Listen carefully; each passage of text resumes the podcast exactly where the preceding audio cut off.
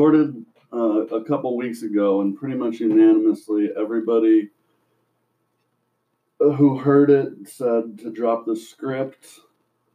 And because most of the people who have listened to it are clients, former clients who are now out of treatment, who have heard me talk in class, and my classes are never scripted.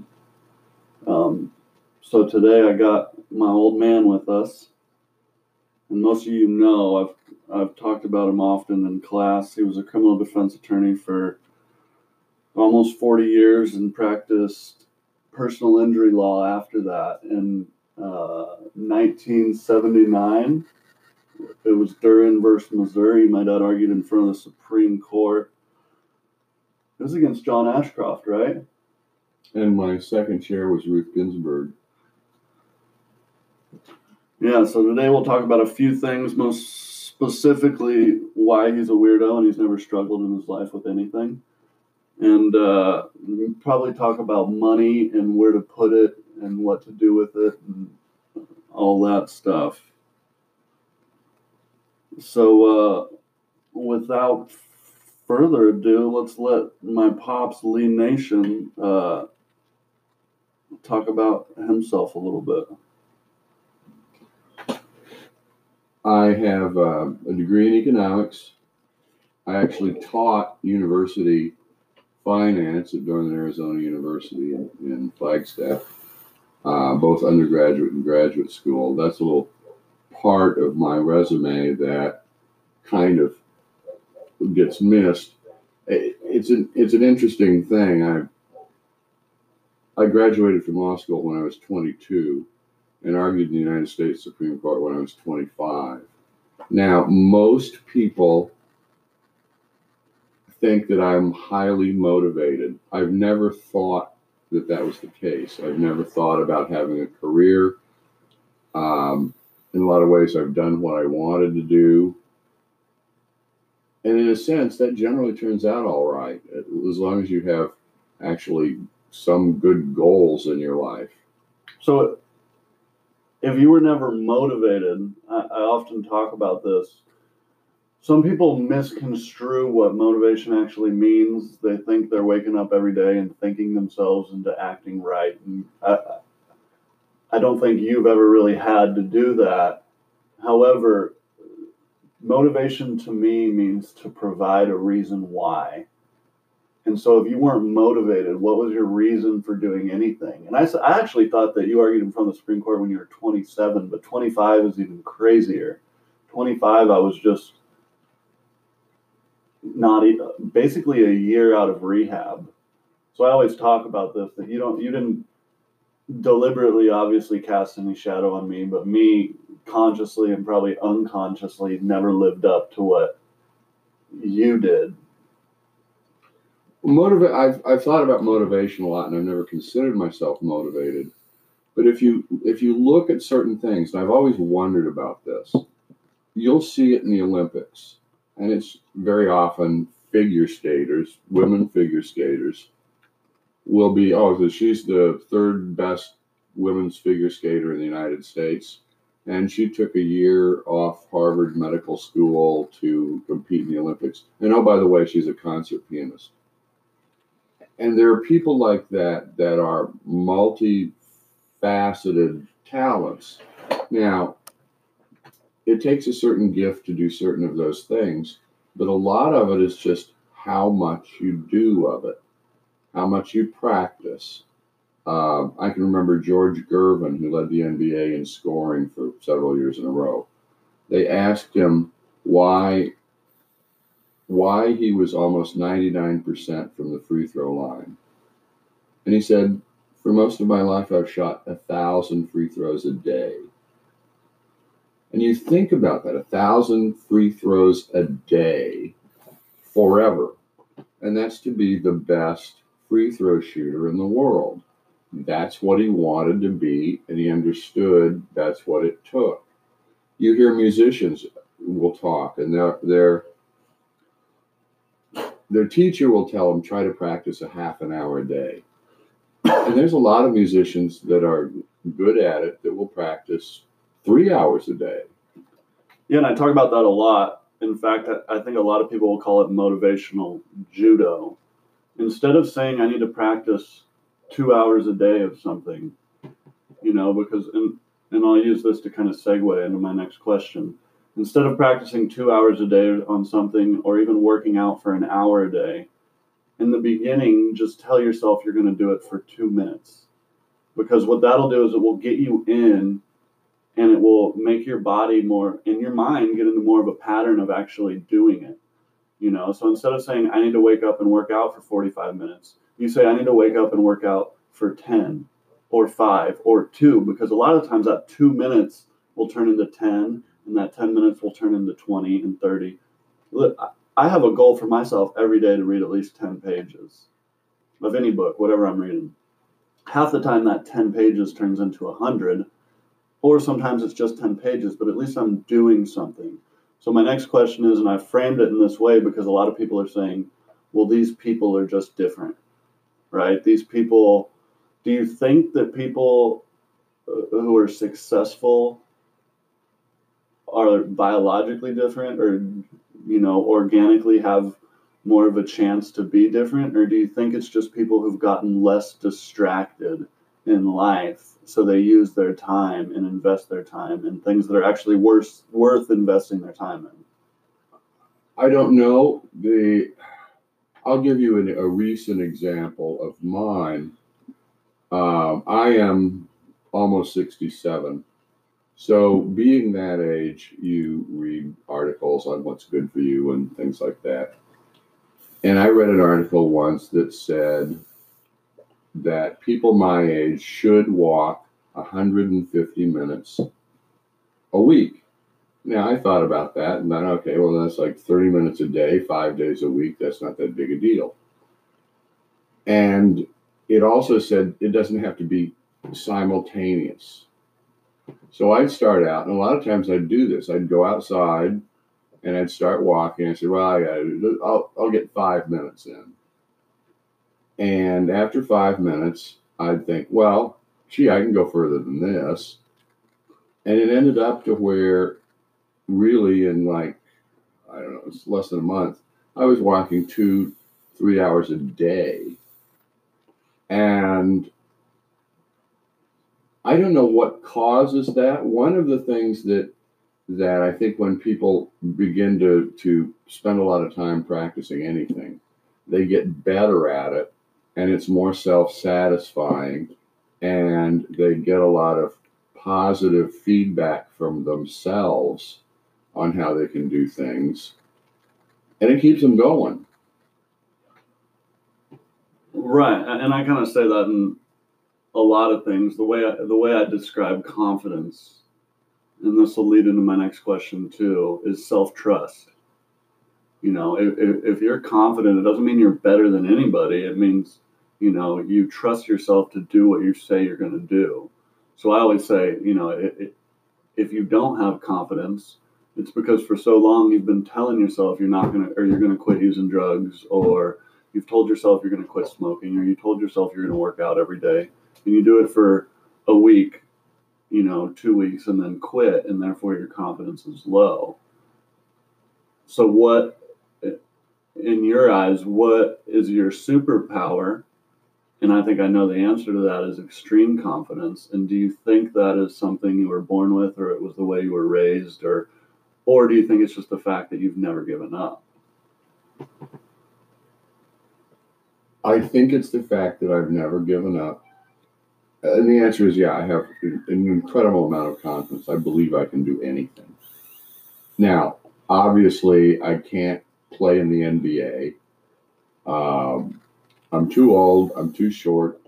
I'm not fast enough, and I don't shoot that well. And I grew up in Canada, so. And you're not black. And I'm not black, so that's all out. But you know, some of the rest of it and I actually, seriously, I have to rein in my confidence. I have to sometimes think, am I taking on, am I assuming I can do more than I can? Um, that's not often, but one of the things that you always have to look at in terms of any decision you make is sort of there, there's sort of two competing interests here. There's risk and reward. What are you risking and what are you expecting to get out of it? And then there is cost benefit. And both of those little measurements are measurements as to why you do what you do, whether you should do what you do, and whether or not it's going to be beneficial. Uh, when I did Duren versus Missouri, a lot of people told me that, oh, this this was going to turn out very bad for you, essentially standing up against the system at a young age. And as a practical matter, I didn't care, and I couldn't see any downside. I mean, what what's the difference? So I lose a case. Um, now, the cost benefit or the risk reward, I thought was incredibly positive. It still amazes me that more people don't do things like that. But one of the things that's really interesting in, in law is a lot of those sort of landmark cases are done by very young lawyers. And it's because they see something that they think they can change and they go after it.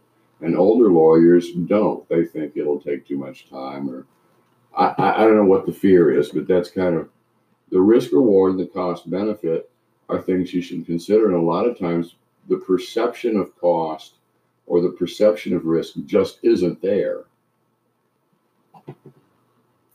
Right, and I was going to ask you what success is to you, and what what came to mind when you were talking about that was was something Warren Buffett talks about. You know, he says he says everybody is looking at the external scorecard too much, or listening to people who are looking at the external scorecard too much when in fact what actually matters is your own internal scorecard you know so success to me is living up to the rules i set for myself on a day-to-day basis right like i have to do certain things every day and no matter what happens externally because a lot of that stuff i can't control it doesn't matter to me what matters is what i do and what i can control so with that said, what what is success to you? Yeah, it's funny you mentioned that, and, and in talking to you, I don't think I've ever said this before. When I was in high school, you get a lot of people asking friends of your parents or grown ups or teachers, what do you want to be when you grow up? And it's kind of a play that I, I always say, I want to be happy. And then they'd ask the obvious, well, don't you want to be a doctor, or a lawyer, or a scientist, or a you know, astronaut? And I always say, instead of being happy, no, I'd rather be happy. Now, what happy means to people is obviously a different thing, but everybody knows things that they do that make them unhappy about themselves and things they do that makes them happy about themselves.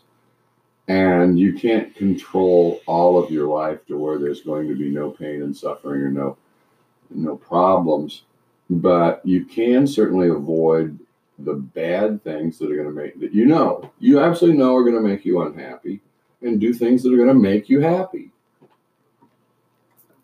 Right and i mentioned this a lot uh, you know because a lot of guys and girls for that matter who are in treatment the problem is what makes them happy is what they're doing and that's giving them you know insane consequences and i think that's not measuring risk versus reward and i also think that you know that's uh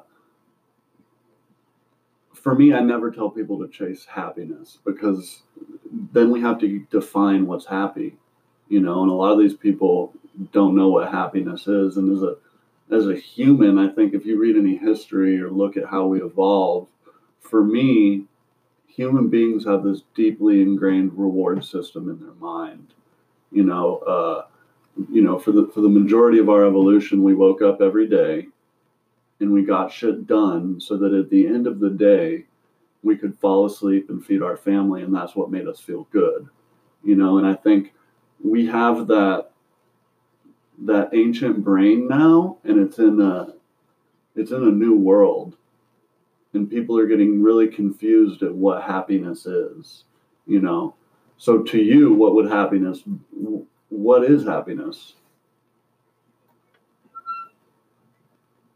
The um, one of the interesting concepts in economics, philosophy, things like that is, is the John Stuart Mill utilitarian idea of the greatest good for the greatest number. And that all sounds like a pretty simple calculus, except for the fact that nobody can define what is good or what makes people happy at any given point. Uh, is the greatest good for the greatest number? Is it beneficial to life that Hitler and the vast majority of Germans decided to kill six million Jews? Therefore, that would be moral. That's absolutely absurd.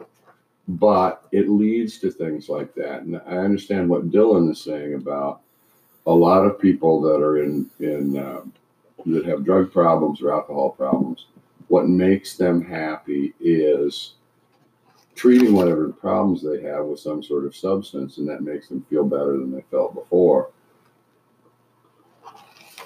I, I've never really had that problem. I actually, a friend of mine and I once decided that after we drank, after basically every night we went down to the bar and drank four or five beers or 10 beers or whatever it was, we decided to figure out whether or not we were alcoholics. So we decided not to drink any beer. Now, we both still went to the bars every night and we sat around and did the same bar stuff, talked to people, hustled girls, things, all that kind of stuff. But we never had a drink. And what we figured out was we were probably addicted to bars. We weren't necessarily addicted to alcohol at all. That had nothing to do with it. Um, so and I, I'm sure there's a certain camaraderie with drinking and drugs and things like that, where you're around peers that sort of validate uh, your experience and make you feel better about yourself when you ought to feel like, what am I doing? Why am I doing this? Yeah, I think that's one of the biggest the biggest issues is that who we're around shapes what we value.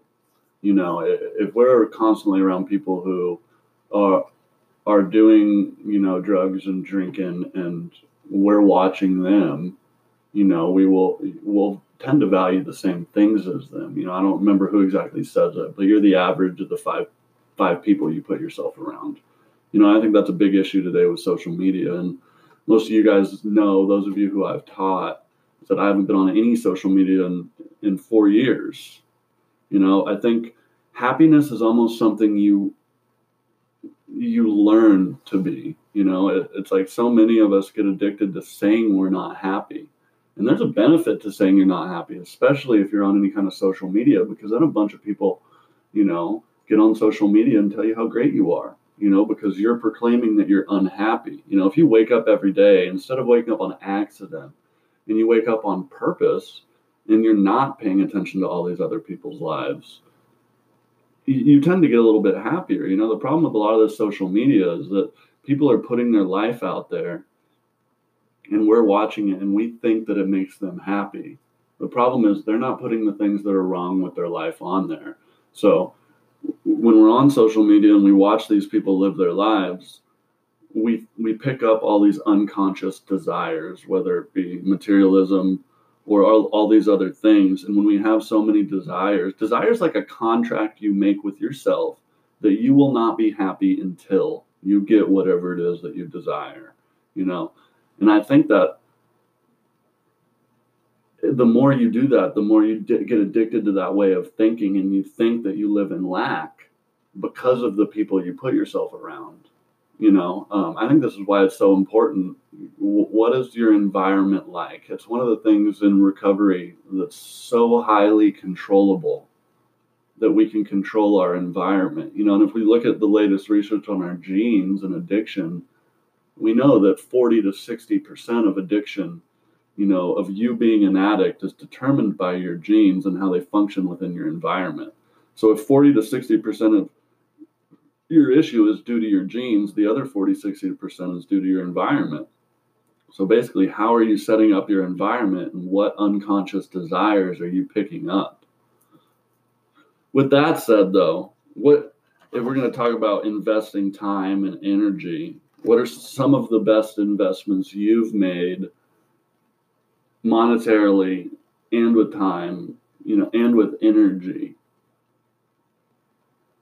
well, I, you know, being a lawyer uh, being a trial lawyer, more than anything else, I've spent a lot of time actually practicing what I was going to do.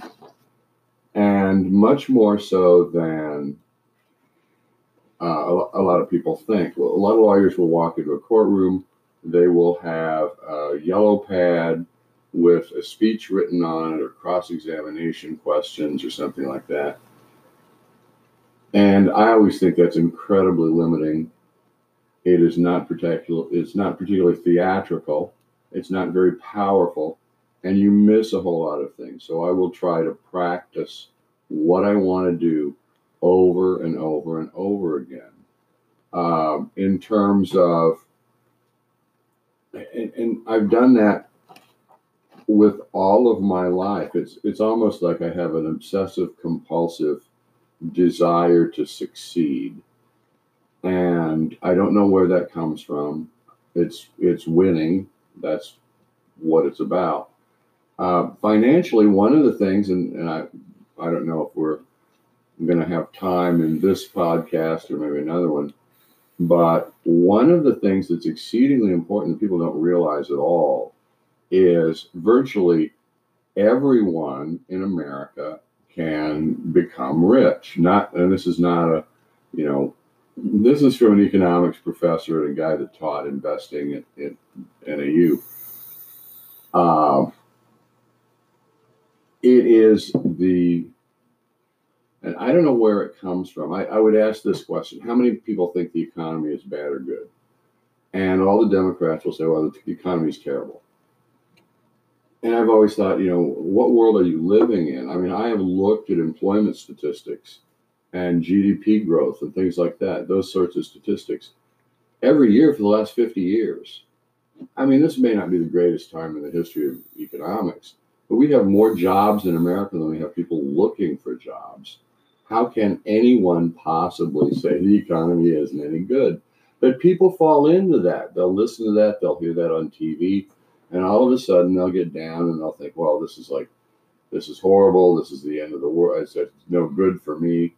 How many times have you heard the rich get all the money, and unless you're rich, you're screwed?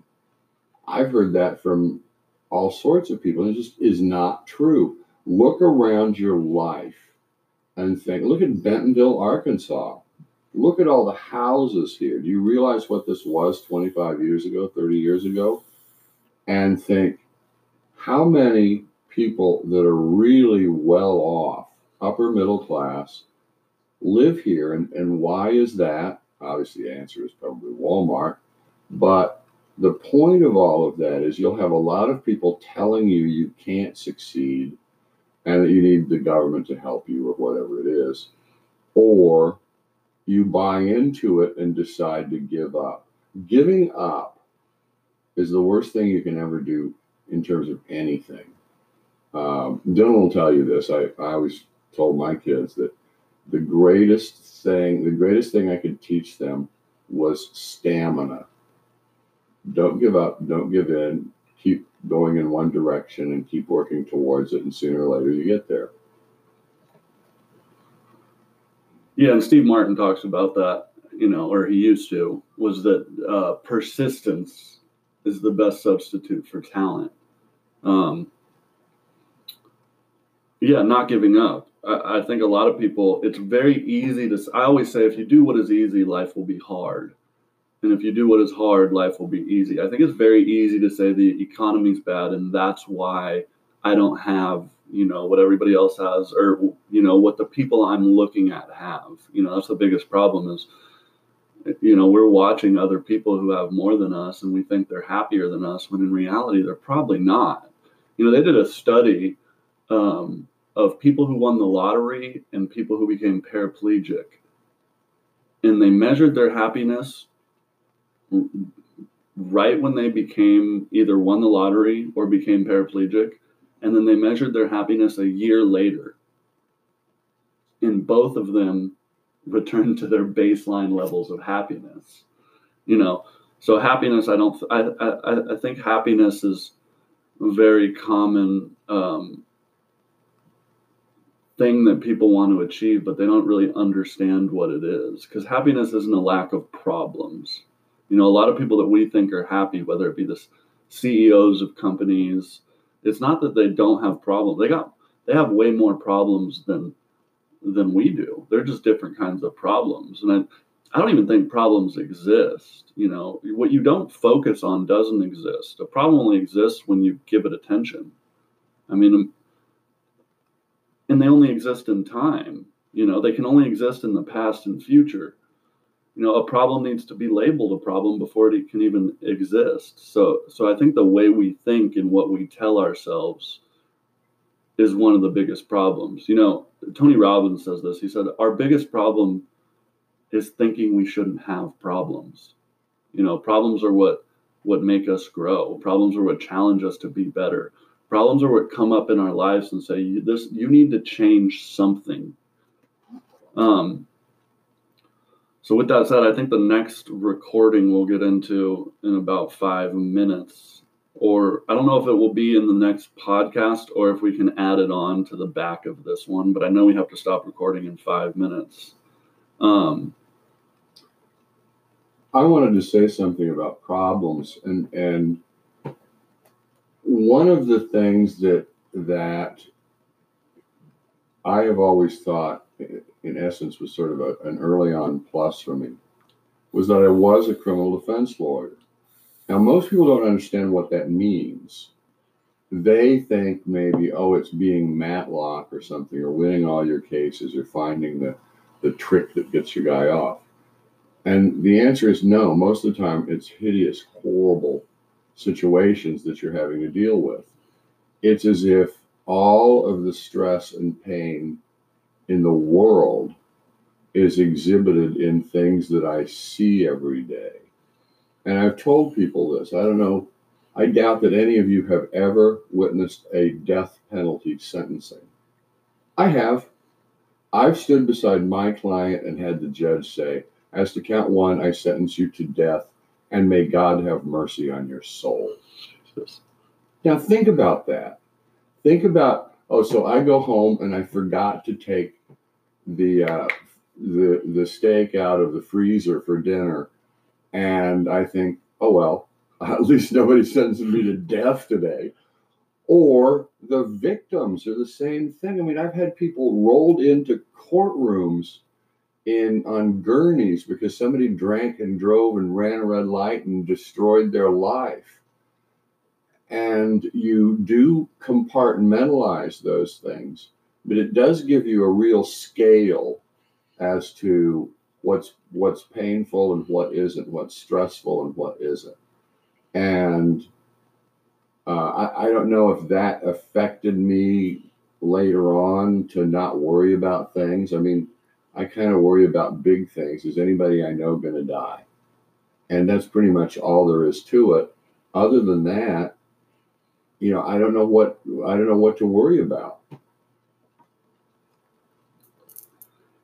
Yeah, and, and uh, Gary Vaynerchuk actually talks about that a lot. He says, aside from the health of my family and very close friends, I'm in 100% control of my life. He says, no matter what happens to me, everything in my life, my business, my happiness, my emotions, it's all on me. And what happens with that, which essentially is accountability, is you get real fucking happy. You get happy that no one else can control you and what you do. You know, it's it it's incredibly important, you know, like my dad said, was is to compartmentalize these issues. You know, he he has a scale I think a lot of us live in our own little bubble. We don't know, you know, there's an old uh, uh, an old saying what gets measured gets managed. And I always say that when, you know, when you have a problem, can measure it on a scale of 1 to 10 because if it's a 4, then immediately your brain gets to imagine what a 10 is. You know, and that will give you perspective right then. So with that said, I don't know if this is going to be in the next podcast or I'm just going to add it on to the next. But if it is, if this ends now, uh, go ahead and click on the next podcast. If not, we'll be back on here in uh, no time. All right, we're back. Uh, we're kind of just talking about compartmentalizing, and I know that was probably your uh, answer to what my next question was going to be. What what do you do in life uh, when you feel overwhelmed? Um, and for me, that that pretty much is compartmentalizing. Uh, and really, I didn't know that's what it was until uh, I sat down to think about it. What I normally do is when I'm upset about something, I refocus on something else that I can control. You know, like a, a lot of stuff in work with work with the last year has been a shit show, and it's really been the hardest time I've ever had working anywhere. Uh, but the one thing I tell myself all the time, no matter what I feel, is that it's making me better as long as I don't quit. Um, and and then I refocus on something else that I care about in my life, like working out. If if I'm struggling at work and you know I'm not the boss, certain things aren't in my control. I'll refocus and, and I'll write a new workout plan. Because what you focus on, you feel. You know, if I get into a workout plan and I start you know, setting new goals, I feel those goals and I forget about the other things that I'm not thinking about. So, if compartmentalizing is something that you do to help yourself when you do feel overwhelmed, what is compartmentalizing to you? And that's sort of the same thing. Compartmentalizing is not thinking about the things that cause you difficulty or that you can't change. Obviously, sometimes you have problems that are going to come and get you. Um, and obviously, you need to think about those things, but you don't need to think about those things immediately. One of the things that I've learned over trying cases and, and being involved in cases and controversies most of my adult life is that if there was something bad on the horizon and I thought about it for a while, I'd stop and I'd think about other stuff. And maybe I'd think about it again the next day or the day after that. And what's funny about that is at some point, always, always, there would be a solution. And sometimes it would just pop into your head. Why did I do this? Why did I try that? And then you start thinking about what you might do in response to whatever that problem is. A lot of times, when you first see a problem, you can't think of anything except all the negative, bad things that can happen. Uh, but sometimes, given a day or two break on it, it opens your mind to the possibility of perhaps winning strategies or things that that can help you get through it. Right. I always say if if you're struggling emotionally or, or you're trying to a problem comes up in life, wait. You know, for me, if if I'm getting highly emotional, especially at work where what I say really matters, and at home, um, but more so at work because people at home forgive me more, and I can't really get fired from home. Uh, I stop. I don't trust myself when I get emotional. It, to me, that is a cue to shut my mouth. You know, my sponsor said early on, he said it's better to sit there and look stupid than op- stupid than open your mouth and prove it. Uh, and um, that's when we look stupid is when we're emotional, you know, and, and often when reflecting on those emotional situations, we regret it and we feel stupid and we know that we uh, magnified the problem. You know, evolutionarily, it was it was beneficial to magnify our problems. It was beneficial to be pessimistic because we needed to protect ourselves constantly. But now now we don't, and protecting ourselves normally now is is hurting ourselves. Um, so when we say stuff like refocus on something else, you have to understand that if you've never refocused on something else because of the way you were raised or circumstances, or you just haven't practiced it much, it's not going to fix it right away you have to start practicing. Okay, I'm emotional. I'm going to think about something else. And then over time, in a month or two months or three months, you'll be way better at compartmentalizing.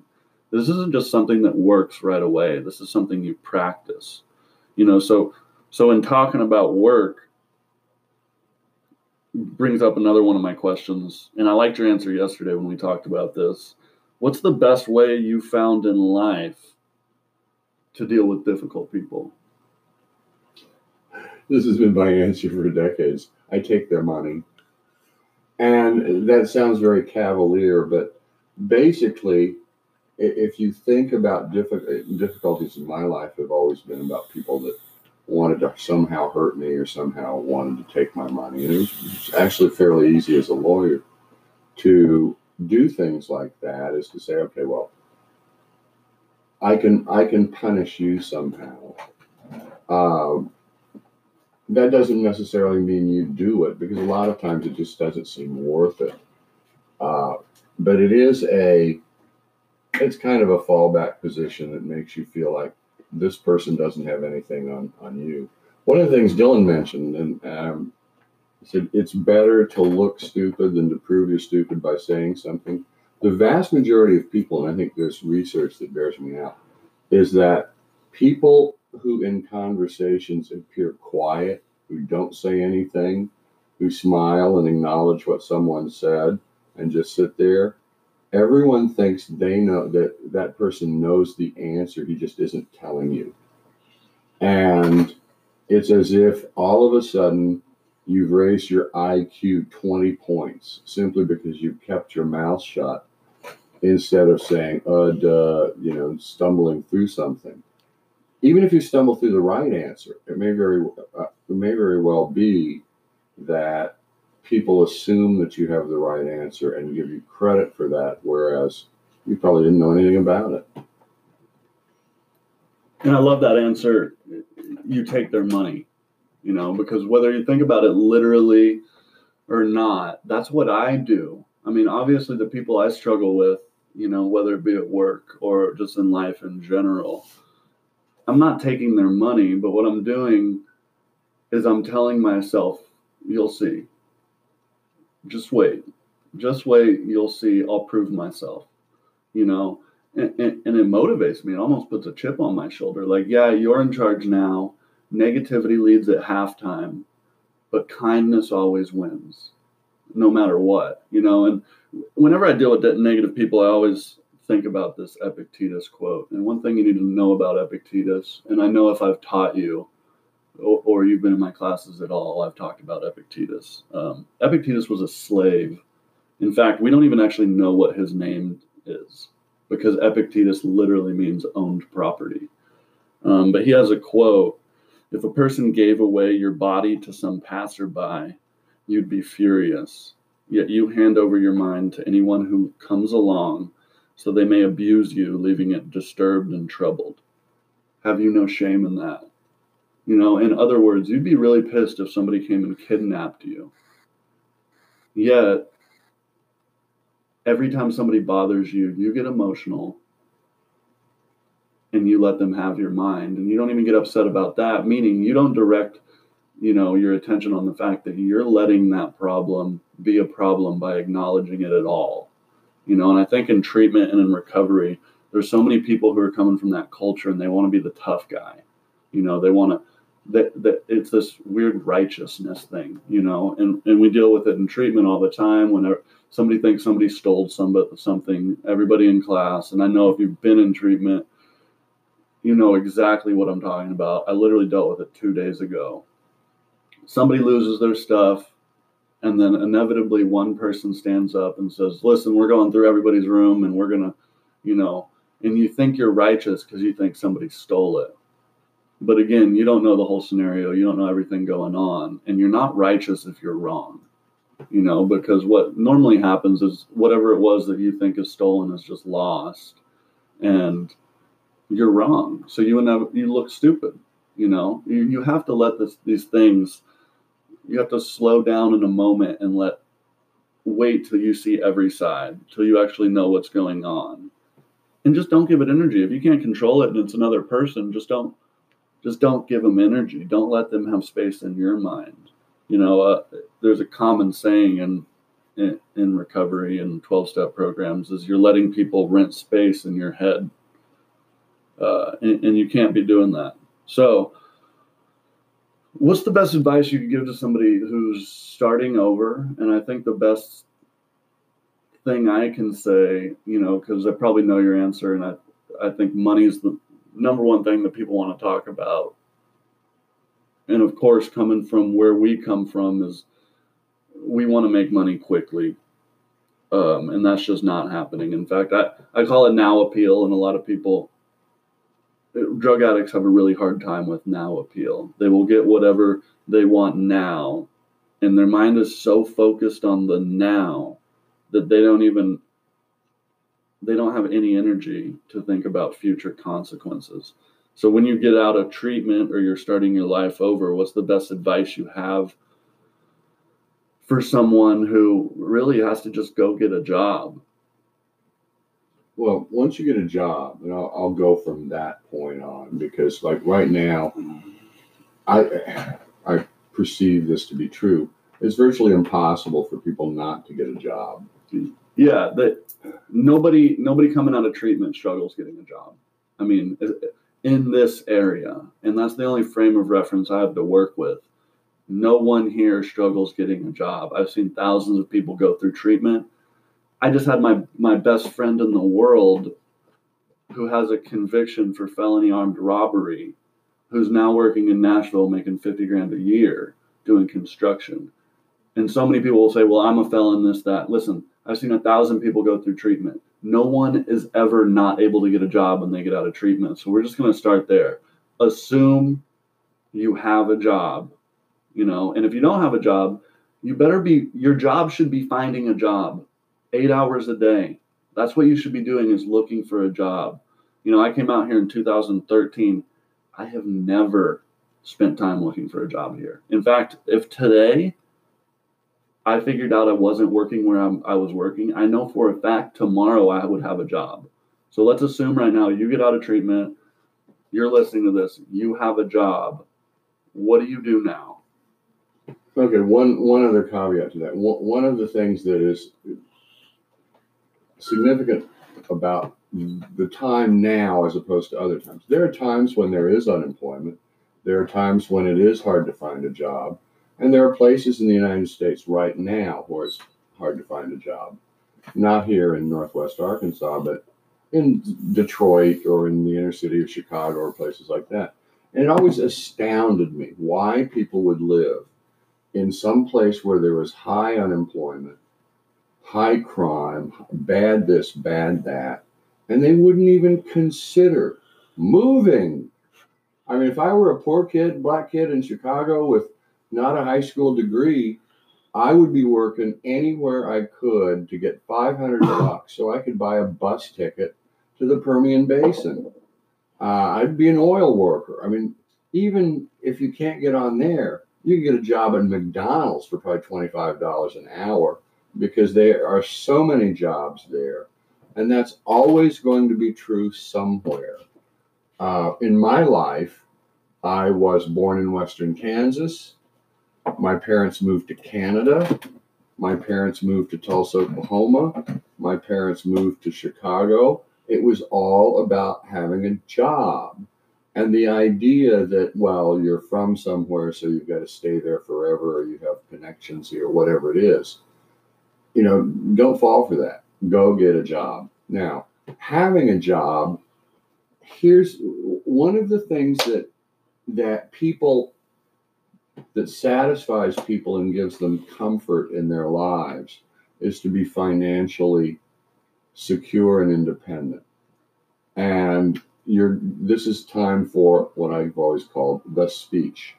I've given this in high schools, I've given it in college, every class I've ever taught, I've given it everywhere I've worked. And I don't know, I've probably had 25 people stop me on the street that I don't even recognize say, You changed my life and that's all I get out of this. This is not selling a program or telling you to take this course or that course. It's actually really simple. Anybody can do it. It's so simple that you fail, failure is non-existent, and that is use of the financial markets. Uh, one of the things that I always brag about in terms of financial markets is it's complete Look, is there racism in America? Sure. Is there in the financial markets? Nope. They don't care. They don't care if you're black, white, green, yellow, transgender, gay. You know, Martian, it makes no difference whatsoever. It's all about how much money there is and how much money you can make. And making money is not hard. They, the Wall Street Journal used to do this. I don't know if they still do it. Every first of the year, they would have a monkey pick stocks and they would compare the monkey's pick to the big shots on Wall Street, you know, the ones that are on TV. Oh, they run this fund or that fund, and they had a real good year. And the monkeys would always win. The guy who started uh, Fidelity and Vanguard, Vanguard, I guess, Jack Bogle, has always said, "Look, here's the deal: invest in the S and P 500. That's the 500 largest stocks in the United States. Just invest in it. Every chance you get, invest your money there." because the number of people that can beat the S&P 500 is incredibly narrow. Now, I usually do by about a percent. I spend 50 hours a week trying to do that. Um, I have it so that if, I die or anything else, everybody knows to just forget about that and buy the S&P 500 and not worry about it. That will net you returns of whether you count dividends or not, 8 to 10, 9 to 11% per year historically. And if you don't know what that means, you're not thinking about compounding interest. In other words, what it means over time to have that kind of return. I some people know this. Uh, if you take a coin, a penny, and double it every day for a month, you realize you'll have over a million dollars. And most people think that's absolutely outrageously can't possibly be true until they sit down with a calculator and do it. And that's because every day you're getting interest or you're getting a gain on what your gain was the day before. So the magic of compounding is basically this. If you say, I ran these numbers last week thinking about this if you save $22 a week, $22 a week for the next 40 years, you'll have a million dollars. And if you put it in a stock fund, uh, you'll have over a million bucks. And you think, well, I can't afford $22 a week. I said, of course you can. What is that? I mean, do you smoke? Like two, three packs of cigarettes. Do you uh, go to big, do you go to McDonald's and get a Big Mac and a large Diet Coke? skip the Diet Coke. You'll get there. You know, take a can from home. Um, there are so many ways to save $22 a week that it is inconceivable that you can't do it. And if you are employed at any, virtually any employer that's very big, you can get a 401k. Do it. Because you know what happens in a 401k? Your company to some degree or another matches your contribution. So if they match 100% up to a certain amount, that 22 bucks that you put in is 44 bucks a week. And that ends up being astronomical amounts of money over time. Now you can say, well, what if the stock market goes to zero?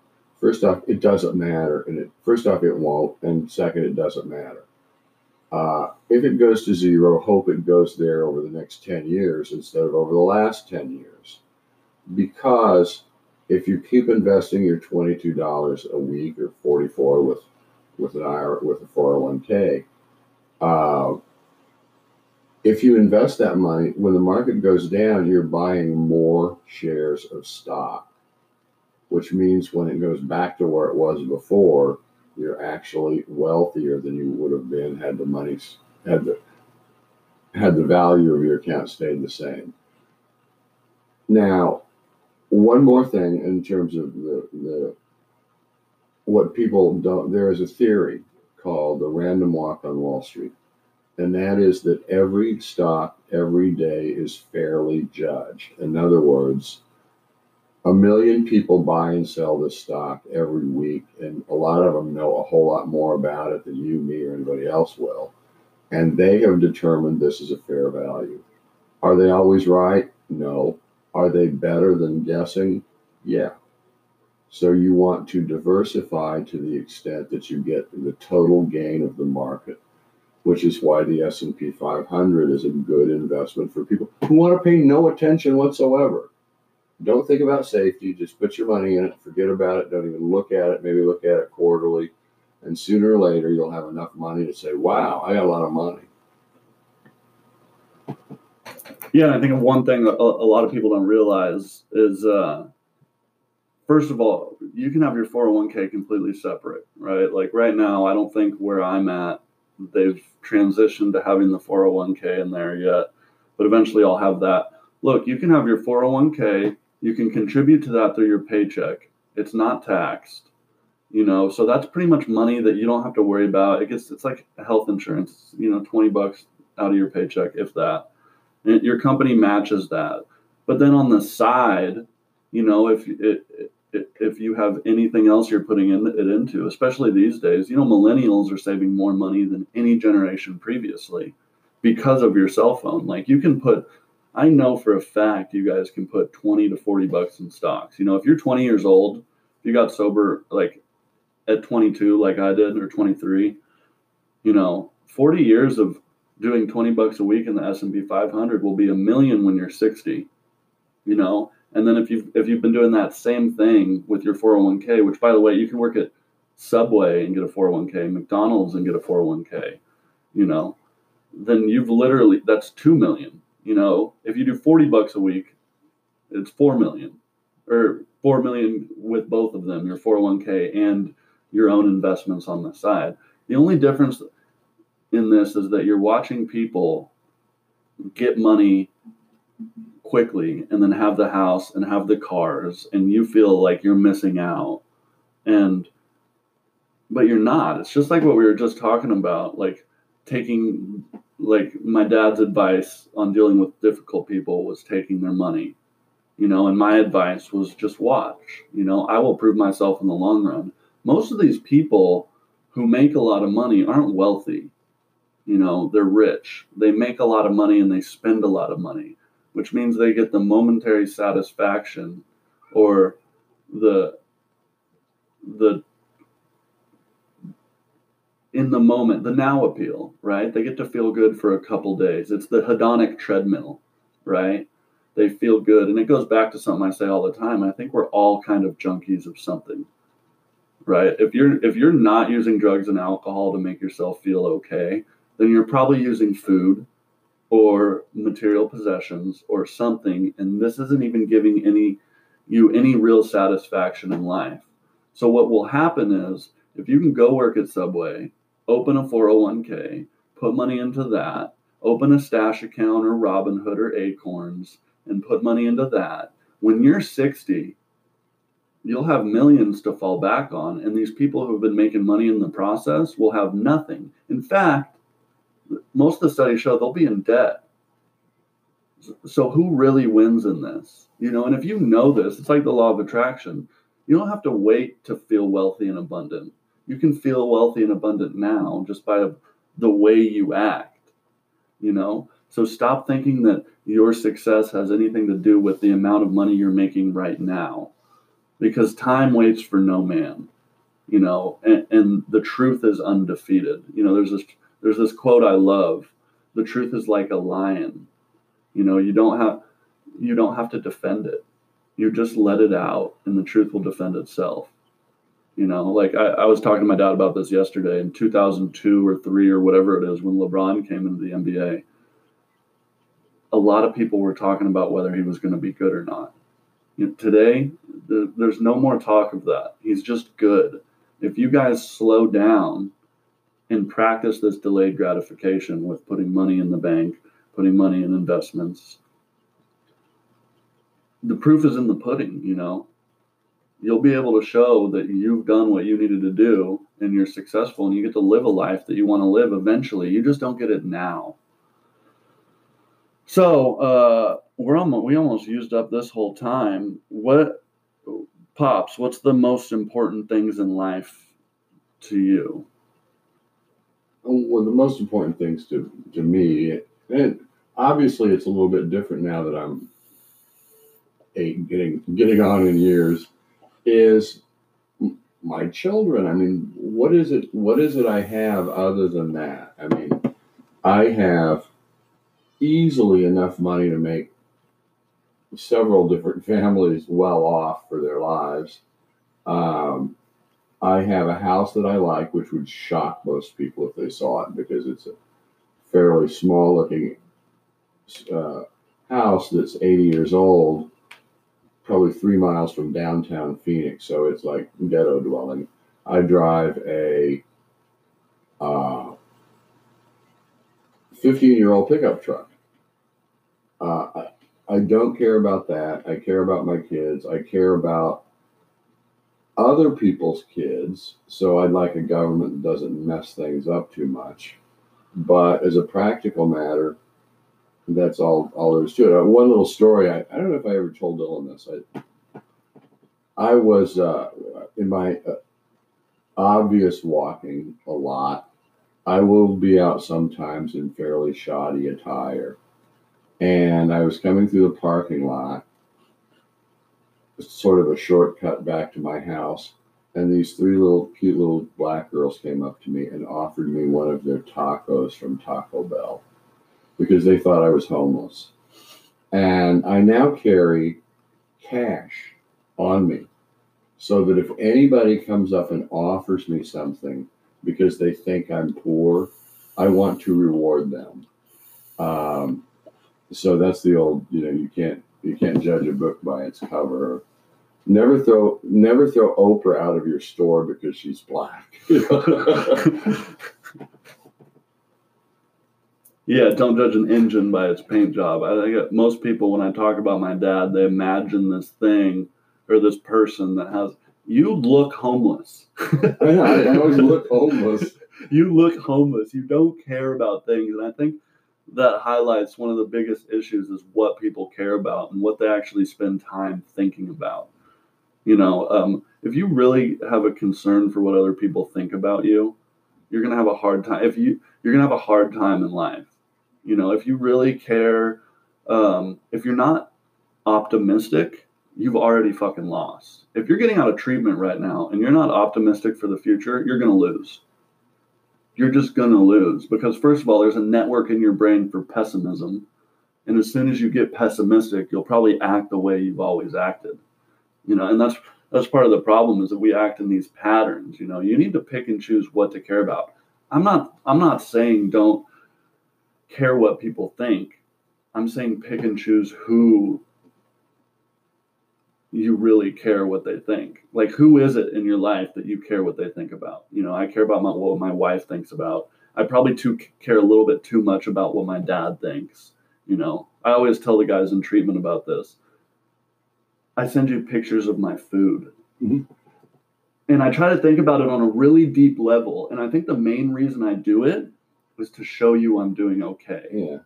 You know, and that's the biggest thing. I was talking to you about this yesterday was these moments in your life where you have insane clarity and you think everything is essentially in alignment, right? And and you know what to do. And I think sometimes I struggle with knowing what to do in a moment and I have to think about certain times in my life and use those memories as leverage. You know, and I was telling you yesterday that one of those moments was when I was at your house. Uh, you know, and if you know my story, you know my dad kind of took me over and essentially kidnapped me and put me in his house to try to get me clean. And you looked at me in one point and you said, if I could put that gun in my mouth and pull the trigger and it would guarantee you a good and happy life and I would I would do it without thinking. And every time I think about that, not only do I choke up, I get the goosebumps and I know exactly what to do in the moment. So we're we're here 30 seconds left and I'll leave you with a little quote from Marcus Aurelius. I think you guys already know what to do. You know, the most powerful man in the world 2000 years ago wrote a quote that said, "Waste no time, no more time arguing what a good man should be." be one. It all comes down to focus in the moment and choosing what's what to do. We'll see you next time.